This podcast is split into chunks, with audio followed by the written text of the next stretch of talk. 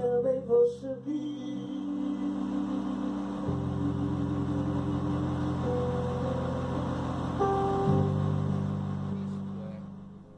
Ele é a porta da nossa salvação, mas fala da fechada, que é um sinal de maturidade também. Que a gente sempre aprendeu a viver pelas portas abertas e a lamentar pelas portas fechadas, mas esse louvor ele traz um quê de maturidade que ele fala: me ensina que a porta fechada também é você. E a palavra de hoje tem um pouco a ver com isso. Hoje eu quero falar com você sobre os nossos traumas. Traumas são episódios, são fatos na nossa vida que em algum momento deixaram marcas. E se nós trabalhamos para evitar traumas nas nossas vidas, esse trabalho é em vão. Porque a todo momento nós vamos ter traumas. A todo, a todo momento, acho que é um pouco pesado, mas em diversos momentos da nossa vida nós vamos ter traumas. Porque trauma é um impacto, uma decepção. Trauma é uma, um fato que acontece que me machuca. E o trauma, ele é a, a, exposição dessa ferida. Quando eu olho para aquela ferida, já aconteceu e eu continuo olhando aquilo ali, e aquilo ali me dói. E aquilo ali me faz amargo, e aquilo ali me faz mal. Tem um texto que eu queria compartilhar com você, que é sobre o que eu quero falar, é quando é, tá em primeira, primeira não, em Ruth no capítulo de número 20, capítulo de número 1, verso de número 20. E esse texto, ele é muito interessante, porque Noemi é casado, casada com um homem, ela tem dois filhos e primeiro ela perde o seu marido. Depois ela perde os seus dois filhos. E Noemi fica sem chão. Você imagina? Uma mulher perde o seu marido, posteriormente ela vai lá, ela perde o seu filho. O que que se diz para uma mulher dessa? A parte pastoral que eu menos gosto é essa. Porque o pastor, ele é sempre muito rebuscado em palavras, sempre com palavras de ânimo. É muito fácil dar, darmos palavras de ânimo quando a dor não é nossa. É muito fácil ir lá e falar que Deus conforte o seu coração quando não é o meu filho ali. E eu não presta atenção que eu não quero execrar Noemi aqui por aquilo que ela vai falar no verso de número 20, não. Eu estava preparando essa palavra e eu fiquei imaginando. Qual deve ser a dor de uma mãe ao enterrar um filho? Qual deve ser a dor de uma mãe ao ver o seu filho indo? Eu. Uma vez eu estava num, num show, uma apresentação, né? Ingressada de uma dupla, é, os Arrais. E ali o, o Tiago, que é o que canta, eles são adventistas, ele canta e ele estava contando uma experiência que aquela experiência me marcou. Eles moravam num lugar fora do país, a esposa dele estava grávida. E a esposa dele perdeu o bebê com quatro para cinco meses. E lá nesse país, a, a lei determina que esses bebês eles sejam enterrados. E o bebê é entregue ao pai e o pai precisa enterrar. E só que você precisa enterrar é, não, não, não, é, os cemitérios eles não aceitam, os cemitérios não aceitam é, crianças. E ele precisou enterrar o bebê no jardim da sua própria casa. E aí eu estava preparando essa palavra, eu estava imaginando qual que é a dor de um pai que pega e coloca, pega o seu filho no, no braço e enterra o seu filho. Deve ser uma dor muito grande. E Noemi, por que, que eu estou contando tudo isso? Para você ter a dimensão do que a gente está falando, do trauma que a gente está falando, da dor que a gente está falando. Porque no verso de número 20, Noemi vira para. No verso número 20, não, um pouco antes, tá? É, Noemi vira para Orfa e para Ruth, que eram as moças que eram casadas com seus filhos, e ela diz o seguinte: Olha, vão arrumar marido para vocês, porque eu não tenho nem marido. Eu não tenho nem marido. Que dirá filho para dar para ser marido de vocês? Então, eles já morreram, Malon e Quilion já morreram, agora vão tocar a vida de vocês. E ali, as duas, no primeiro momento, elas falam: não, a gente vai ficar, a gente vai ficar. E num segundo momento, órfã, numa atitude que as pessoas condenam. Eu vou falar, cara. Órfã foi viver a vida dela. E a gente precisa entender que as pessoas, elas têm porções. Tem porção. Uma vez uma pessoa falou para mim: aprenda o seguinte, a correr com quem quer correr, a caminhar com quem quer caminhar e a parar com quem quer parar. O problema é que a gente quer pegar quem quer parar e quer botar para correr uma caminhada. Não vai. Orfa foi lá, fez o discurso, mas no primeiro momento que ela viu que realmente não ia ter mais filho, que Noemi não podia mais ajudá-la, ela meteu o pé e foi embora. E Ruth fica. Ruth fica, mas eu não quero falar sobre Ruth. Hoje eu quero falar sobre Noemi. E quando Ruth fica ali, no verso de número 20, é, Noemi, Ruth apresenta Noemi fala: Olha, essa daqui é Noemi. E diz assim: Porém, ela, porém, era, ela lhes dizia: Não me chameis Noemi, chame, me chame de Mara, porque grande amargura tem dado Todo-Poderoso. Ditosa eu parti, porém, o Senhor me fez voltar pobre, porque pois me chamareis Noemi, visto que o Senhor se manifestou contra mim, o Todo-Poderoso, e tem me afligido. É, Noemi vira e diz o seguinte, ó, a partir de agora meu nome não é Noemi agora, meu nome é Mara. Porque grande amargura o Senhor me trouxe. E é muito interessante que o nome dela não foi mudado pelas pessoas. É muito interessante que o nome dela não foi mudado por aquilo que diziam. O nome dela foi mudado por ela mesma, por uma dor que ela tinha enfrentado, por um problema pelo qual ela tinha passado, por um trauma e que agora ela entendeu que precisava mudar. Olha, meu nome agora vai se chamar Mara. E hoje eu quero falar para você sobre os seus traumas. Por quê? Traumas são aquilo que são as situações que nos impedem de viver o que Deus tem para nós. O que que Deus tem para você? Que que Deus tem para você? E talvez um fato lá no passado tenha te impedido de viver o que Deus tem para você.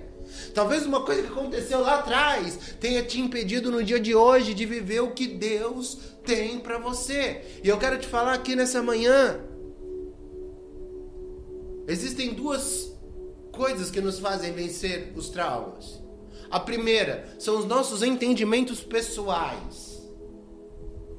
A primeira coisa são é como a gente entende isso. Eu preciso entender uma coisa na minha vida.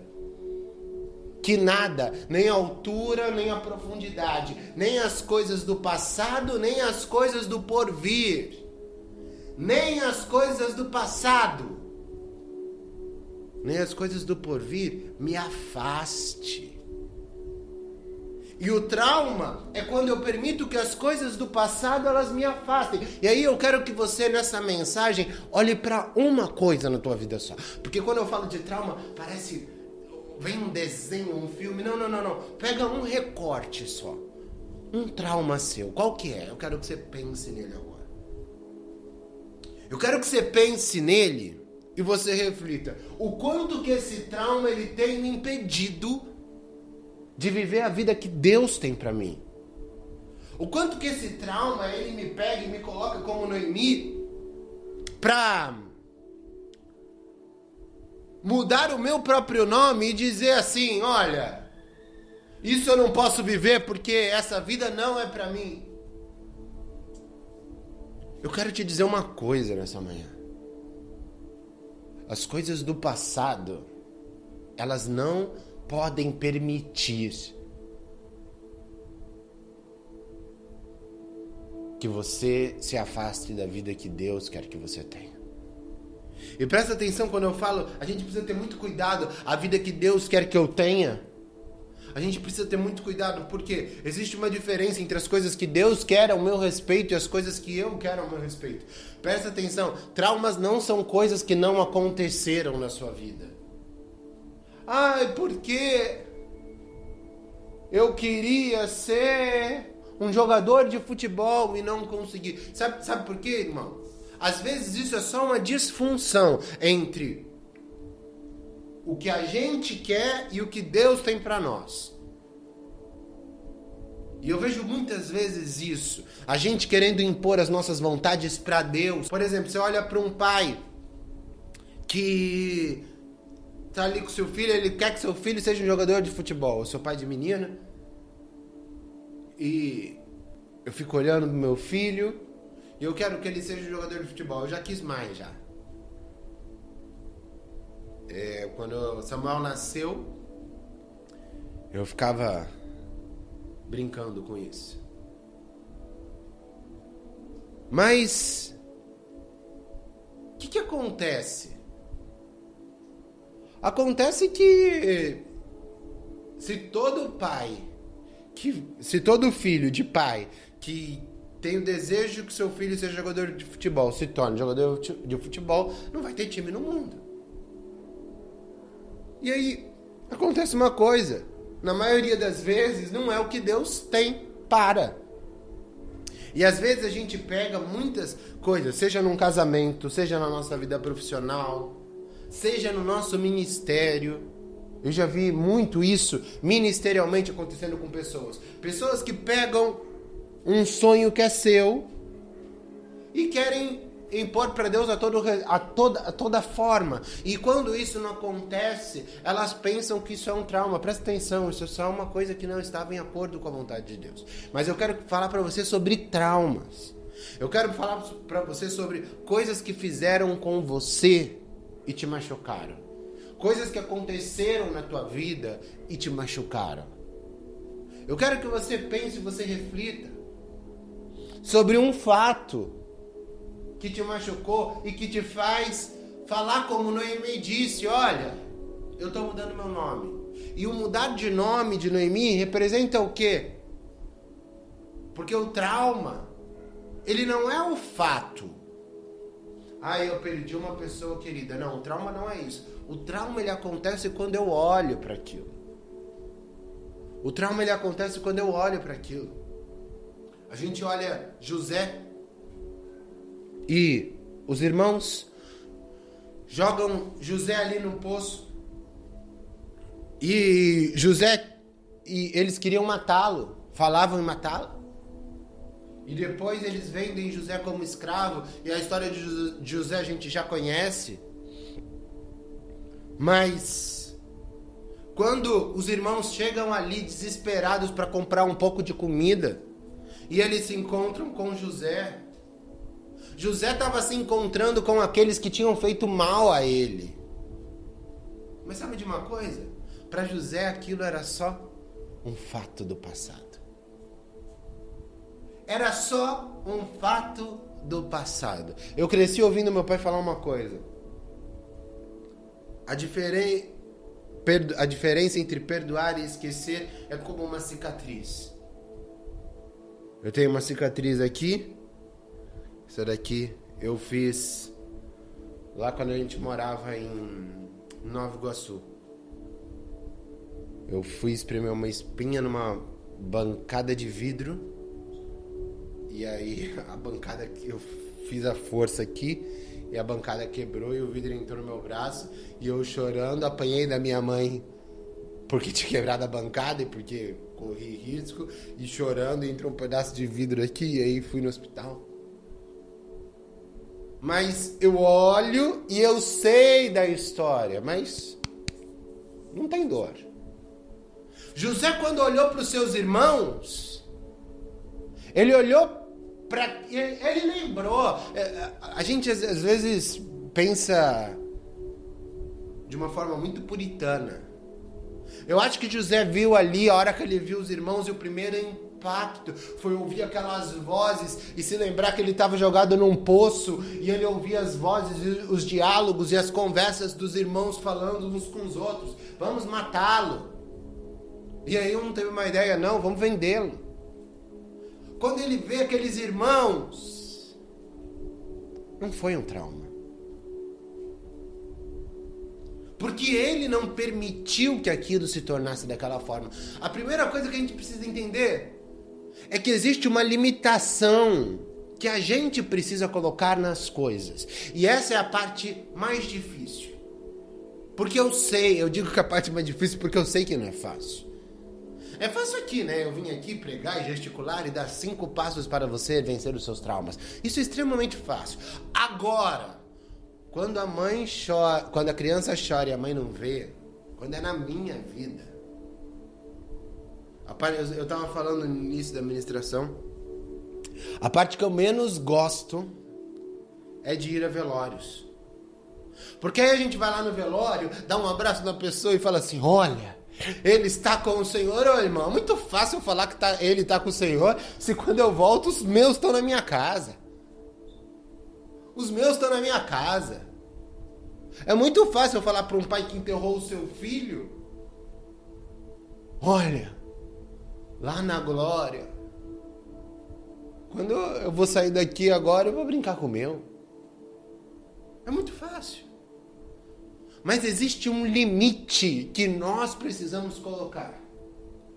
Tem um limite que nós precisamos colocar. A palavra de Deus diz: o choro pode durar por uma, mas a alegria vem pelo. Eu ouvi você dizendo aqui. Você sabe de cor. Se sabemos de cor, vamos interpretar o que esse versículo diz, vamos interpretar o que essa palavra diz. Existe um limite que é nosso, que a gente precisa colocar nas coisas. Olha só, se eu estou chorando e o choro da noite é permitido, a hora que o dia surge, eu preciso me levantar, me recobrar e falar assim: parou? Parou? Você que é pai, já falou pro seu filho para de chorar? Já, né? Agora, quantas vezes nós falamos para nós pare de chorar? Sabe o que, que é isso? É colocar limites é colocar limites. Deus, ele na sua magnitude, na sua grandeza, ele se baseou por colocar limites. Quando ele foi criar o mundo, a primeira coisa que ele fez foi colocar limites. E nós não dizemos que somos filhos de Deus. O que, que é filho? Filho é aquele que tem características parecidas. Se eu chamar o Samuel, Samuel vai falar como que sua mãe te chama e, a, e ele vai falar Vitinho. Porque as características são muito iguais, as características são muito parecidas. Agora, como é que a gente pega uma coisa e fala o seguinte: olha, Deus colocou limites no mar, Deus coloca limite às coisas, mas quais são os limites que você, você coloca na sua vida? Quais são os limites que você tem colocado sobre determinadas coisas e as coisas elas vão te desgastando e elas vão te cansando. Mas quais são os limites que você consegue colocar nelas? Quais são os limites que você consegue colocar? Ou você está só absorvendo, ou você está só aceitando. Eu quero te dizer uma coisa, meu querido, meu irmão. Tem um limite que só você pode colocar, não é o teu pastor, não é a tua igreja. É você quem coloca. É você quem coloca. É você que precisa falar. Tem coisas que ninguém vai fazer por você. É você que precisa falar: olha, isso daqui a partir de agora não mais vai me afligir. Ai, mas bispo, eu já fiz isso e não deu certo. É possível que você tenha feito isso e não tenha dado certo. E aí, é a segunda coisa que eu queria falar nessa palavra. É para quando as nossas forças elas não funcionam, é para quando as coisas elas ultrapassam a nós. Muitas coisas elas se resolvem nesse primeiro passo, algumas outras não. Para outras é só o poder de Deus. E eu quero te falar uma coisa. Poder de Deus não é um verbete religioso. Poder de Deus não é uma história de empoderamento espiritual para você viver as coisas que você não vive hoje. Poder de Deus não é só jogar para o universo ou para o abstrato e você pensar e crer numa. Não, não. Poder de Deus é a ação do Espírito Santo de Deus em nós. E toda vez que eu falo dessa ação, meu coração se enche. Porque poder de Deus é verdade. Poder de Deus foi o que tocou na boca de Isaías, foi o que tocou em Jeremias. Foi o poder de Deus. Foi o que fez enfermos serem curados. Poder de Deus. É aquilo que pega um trauma do passado e faz novas todas as coisas. Eu quero te falar uma coisa, para as coisas que você não consegue limitar, tem uma dádiva de Deus, um agir do Espírito Santo, um manifestar de Cristo em nós, que faz novas todas as coisas. Aleluia. Sabe de uma coisa? A Bíblia não conta quando, mas eu acredito que Presta atenção, eu falei de José aqui e por muito tempo José, ele foi afligido ali. Ele foi afligido pela experiência passada de ter sido jogado no poço pelos seus irmãos. Mas deixa eu te contar uma coisa. A Bíblia não fala quando, mas talvez um dia José alimentou aquilo. José falou: Olha, eu não vou nutrir mais esse sentimento contra os meus irmãos. E aí, o poder de Deus ele veio e visitou José com poder. E visitou José com poder. Eu quero te dizer uma coisa. Aqui nessa manhã, o poder de Deus ele existe. E o poder de Deus ele vai se manifestar na tua vida. Em nome de Jesus.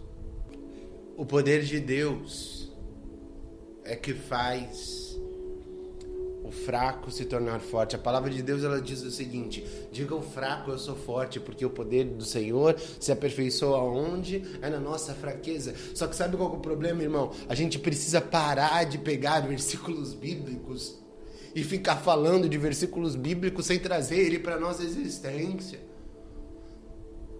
O evangelho hoje se resumiu a decorações de versículos bíblicos, mas que a gente não consegue trazer para nossa existência. Olha o que eu acabei de falar para você. Diga o fraco, eu sou forte, porque o poder de Deus se aperfeiçoa na minha fraqueza. Tem um poder de Deus que nos faz vencer os nossos traumas. E eu quero que você volte lá no trauma que eu pedi para você pensar no começo. E eu quero que você invoque o poder de Deus sobre, sobre a sua vida. Coloca a mão na tua cabeça aí, onde você está. E eu quero que você invoque esse poder na tua vida. Porque esse poder não é de uma história que me contaram.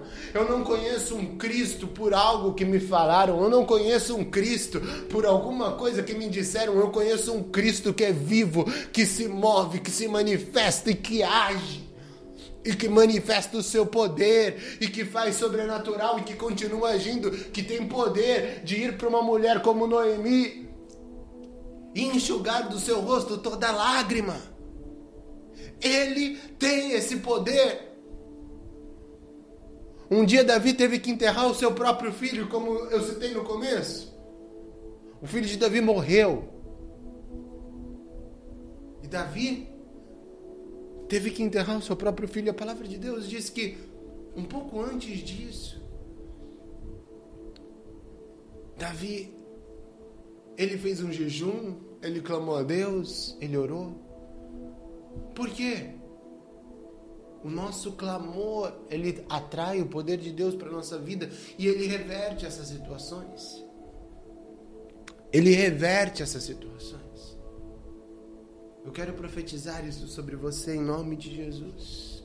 Dos teus traumas, você vai ter as situações revertidas. Quando Davi saiu daquela situação, até os homens, os sátrapas, aqueles que estavam ali ao redor dele, eles não entendiam bem o que estava acontecendo.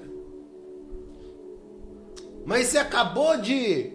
A criança acabou de morrer e ele falou: Olha, enquanto eu podia fazer alguma coisa, eu fiz o que eu podia. Agora que eu não posso mais fazer nada. Quando eu podia orar, enquanto eu podia jejuar, eu fiz. E aí tem as duas. Né, nessa, eu acredito que nesse exemplo tem as duas coisas que eu falei. Primeiro é o limitar. É quando o próprio homem limita. E o segundo é ser visitado pelo poder de Deus. Davi era um homem, apesar dos seus pecados, e essa é a graça de Deus, né? O poder de Deus, ele se manifesta mesmo em cima dos nossos pecados. As consequências, elas vão sempre existir. Elas são oriundas da condição humana. Tem consequência. Adão e Eva pecaram no paraíso, isso trouxe consequências. Agora, o poder de Deus se aperfeiçoa inclusive para isso eu quero dizer uma coisa para você. Nos seus traumas, Deus tem um poder para reverter todas as coisas e para fazer novas todas as coisas. Eu quero profetizar sobre você. Eis que Ele faz novas todas as coisas. Que essa palavra ela enche o teu coração, que você hoje, depois de assistir essa palavra, depois de assistir este culto, depois de participar, você possa ter uma relação diferente com essa única situação que te traz um trauma. Esse culto essa palavra ela surgiu de uma conversa que eu estava tendo na mesa com a minha esposa. E a gente pediu uma pizza outro dia. E é muito doida, né? E ela não come catupiry. Só que catupiry é um negócio muito bom, né? Catupiry é uma coisa muito gostosa. E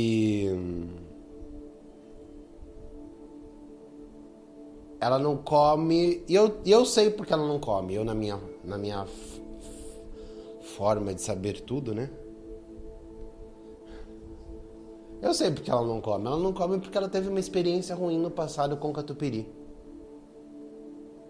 Ela teve uma experiência ruim no passado com catupiry.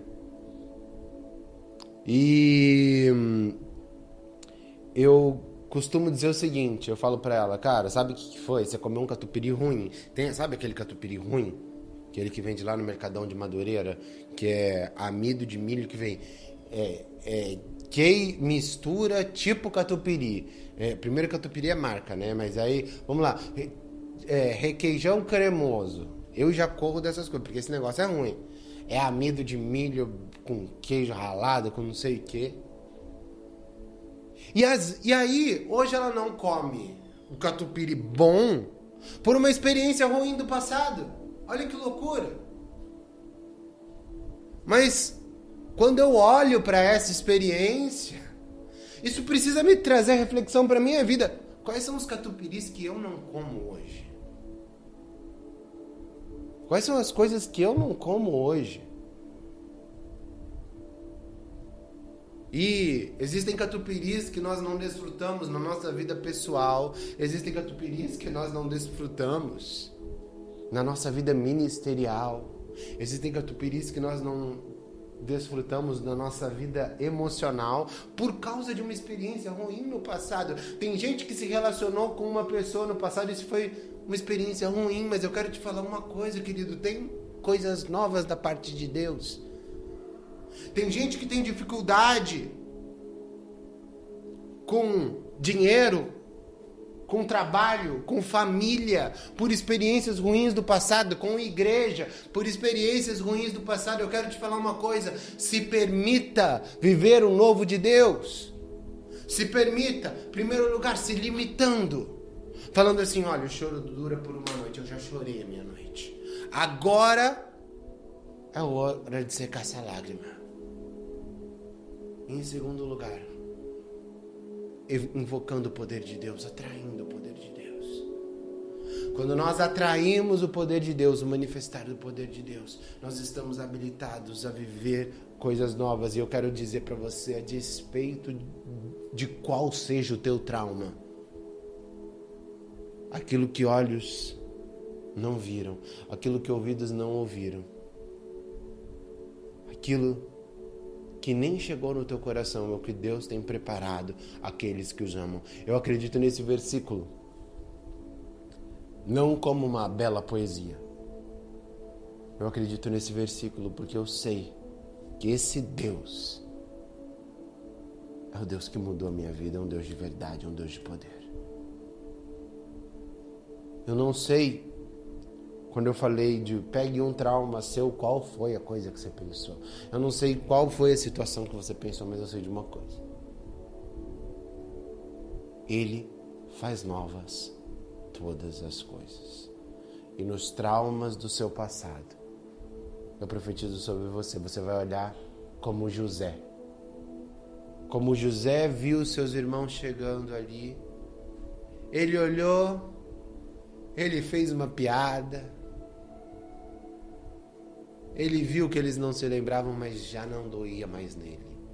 Eu profetizo sobre você. Você vai olhar para as coisas e elas não vão te doer mais. Noemi, Noemi é o teu nome, o teu nome não é Mara. As nossas frustrações não podem trocar a forma como nós somos conhecidos. Olhe para a tua vida como acontecimento. Tem coisa que precisa acontecer. E aconteceu e passou. Existem fatos que eles não têm nem potencial para se tornarem traumas. Nós o tornamos. Sabe por quê? Porque aí quando a gente está mergulhado num mar de calamidade, Aí a gente mesmo, você vê que Noemi ela fala: Olha, porque eu sou miserável. Porque eu tinha isso e Deus me tirou. Porque ela, ela estava amarga. Mas ela não. Nesse momento ela não consegue limitar.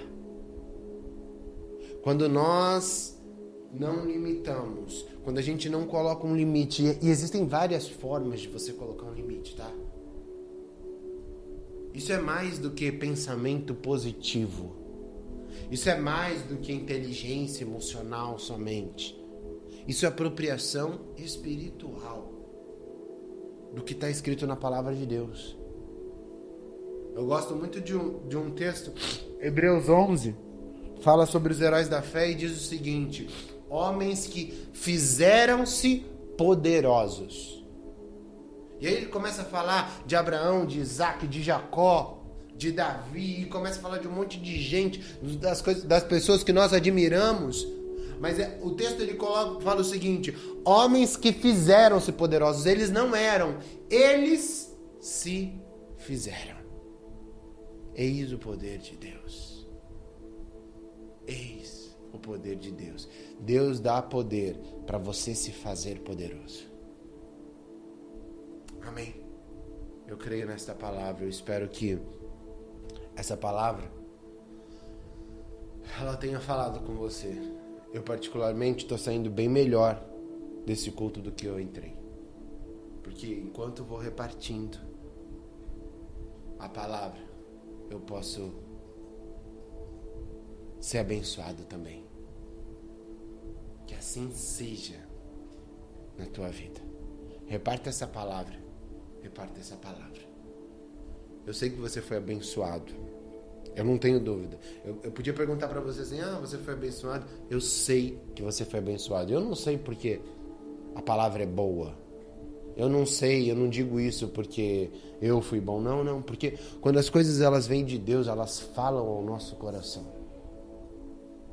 Agora, essa palavra é fruto de uma obra. Uma obra sustentada pela igreja Casa do Pai. E essa igreja é sustentada por pessoas como você que está me ouvindo. Por pessoas que querem ouvir a voz de Deus, por pessoas que querem estar mais próximos. Uma família espiritual que nós somos, mas que nesses tempos, por não podermos estarmos reunidos, temos encontrado dificuldades. E eu queria te convidar para que você seja um participante dessa obra. A você ofertar. Os nossos dados bancários estão aqui na tela. E você pode fazer a sua oferta por esses dados, você pode fazer a sua oferta pelo nosso QR Code. Mas o mais importante é você ser um participante disso. Sabe, querido? As pessoas nós estamos em dias em que elas não querem se envolver muito. Nos últimos dias, os homens seriam mais amigos dos prazeres do que amigos de Deus. E prazeres, quando a gente fala de prazer, a gente pensa no pecado, na luxúria. Não, não. Às vezes o prazer são as ocupações do nosso dia a dia. Às vezes o prazer é o nosso celular e manipular ele, estar com ele na nossa mão. Eu quero te falar uma coisa, se envolva. A tua oferta é a forma hoje que você tem de se envolver. Se envolva. Seja um participante desta obra. Em nome de Jesus.